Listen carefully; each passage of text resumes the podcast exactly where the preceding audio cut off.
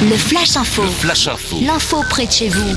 Bonjour à tous, Menton Actu, ce qu'il ne fallait pas rater aujourd'hui, les informations en audio du bassin mentonais sur Radio Topside. Le point sur la vaccination dans le centre Menton Plus des Sablettes en quelques chiffres. À Menton, eh bien, ce sont 14 800 vaccinations qui ont été effectuées depuis le 18 janvier, date de son ouverture.